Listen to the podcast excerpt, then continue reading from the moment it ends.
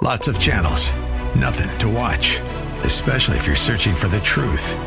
It's time to interrupt your regularly scheduled programs with something actually worth watching. Salem News Channel. Straightforward, unfiltered, with in depth insight and analysis from the greatest collection of conservative minds like Hugh Hewitt, Mike Gallagher, Sebastian Gorka, and more. Find truth. Watch 24 7 on snc.tv and on Local Now, Channel 525. Thanks for listening to the Town Hall Review with Hugh Hewitt podcast, bringing to you the best voices on the stories and issues that matter. Helping make it all possible is the generous partnership with the Pepperdine Graduate School of Public Policy. Here's another piece I'll trust you enjoy. Joining us now is one of my favorite members of Congress. He loves the Constitution, fights for it every single day, Congressman Chip Roy. Congressman, I'm play uh, one of the pieces of tape from you with Mayorkas. We'll go from there. You look straight at the American people, straight at me, straight at every, every person on this committee, and said, We have operational control. Why? Congressman, two points. One, you did not let me complete my answer. Two, the Secure Fence Act defines operational control as not a single individual crosses the border. I'm aware. I read it, and I read it to you, and you read it, and in fact, you said, "I do." You didn't hesitate. You didn't say, "I do." I need, I need to explain what I mean by "I do." You said, "I do" over and over again. Chip Roy is with us, Congressman. I- am with you. I, I would have been even more heated. This guy's a traitor to the United States. He wants open borders. He thinks he's doing a great job. It's time to impeach him. Congressman Chip Roy. Well, thanks for having me on, Charlie. Yeah, we had uh, uh, an interesting hearing yesterday where we were making very clear to the American people that the administration, and he's at the top of the Homeland Security Department, that has no uh, intent to follow the law to actually secure the border of the United States and to follow the laws as I was describing with the Secure Fence Act to stop the flow. And I pointed out that he did look at the camera 15 months ago when I posed that question and put the statute in front of him and said, Do you have operational control? And he said, I do. Then he went on to testify differently to other committees because he realized he'd stepped in. My point is, they're lying. They're lying over and over again. And they're not just lying under oath which is, of course, an enormous problem and impeachable he's lying on purpose to the American people, and he's using a shell game to try to say, "Oh, don't worry, the numbers are going down."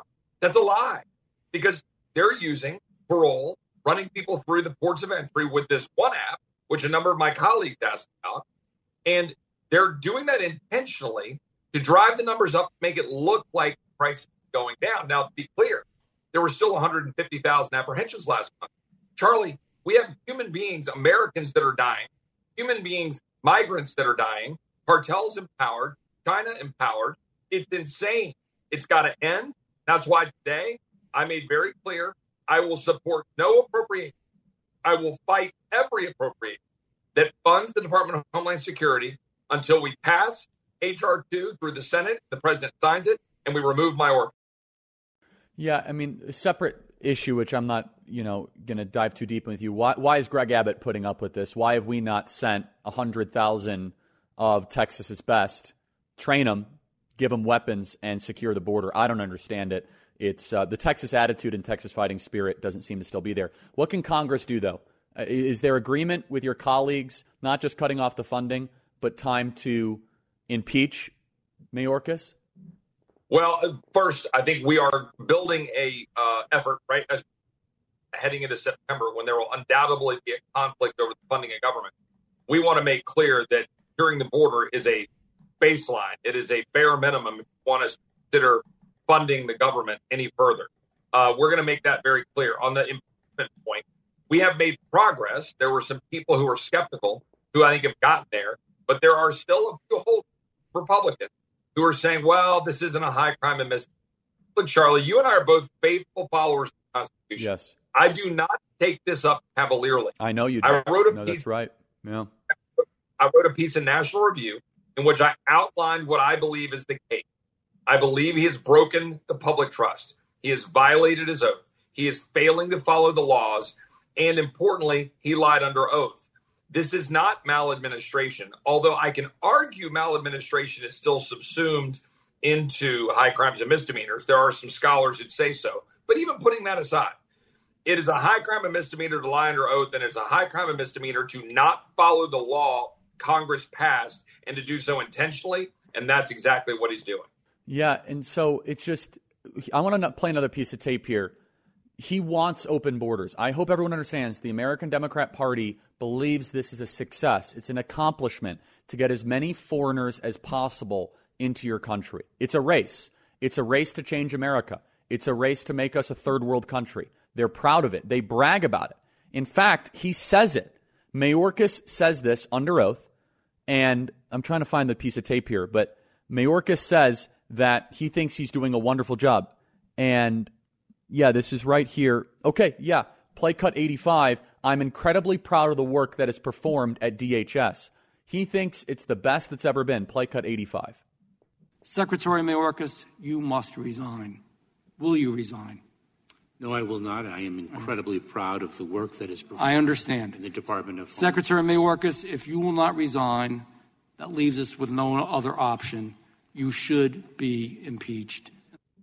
And so that, that that's a good sign, but just build this out, Congressman. It must just make you mad.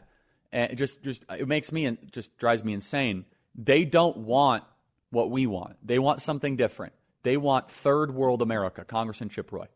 No, you're right, Charlie. And, and, just one quick comment with respect to him saying how proud he is of the Border Patrol agents and the people that work for him. How can you be proud of people that you knowingly went to the microphone and lied and accused of racism, accused of whipping people that they did not whip? I ask him that question because we have evidence that he had an email two and a half hours before he went to the microphone indicating that the photographer and everyone present knew they didn't whip anyone. This is the kind of individual we're dealing with. And, and I want to be clear. We had someone in front of a hearing a couple of weeks ago, to your point, who identified and he unfortunately lost his son to an illegal immigrant. And that was about 10 years ago. He got 42 days in jail. And when Mayorkas was the head of USCIS under Obama, he resisted deporting the guy. He resisted removing the guy from the country. They don't want to. They don't believe it. Okay. Now you've got the secretary, the president, the entire administration who want this to be a wide open border. They believe in a new world liberal order. They've said so. Mm-hmm. They want to remake America. Yes. And by the way, this has nothing to do with brown, black, white.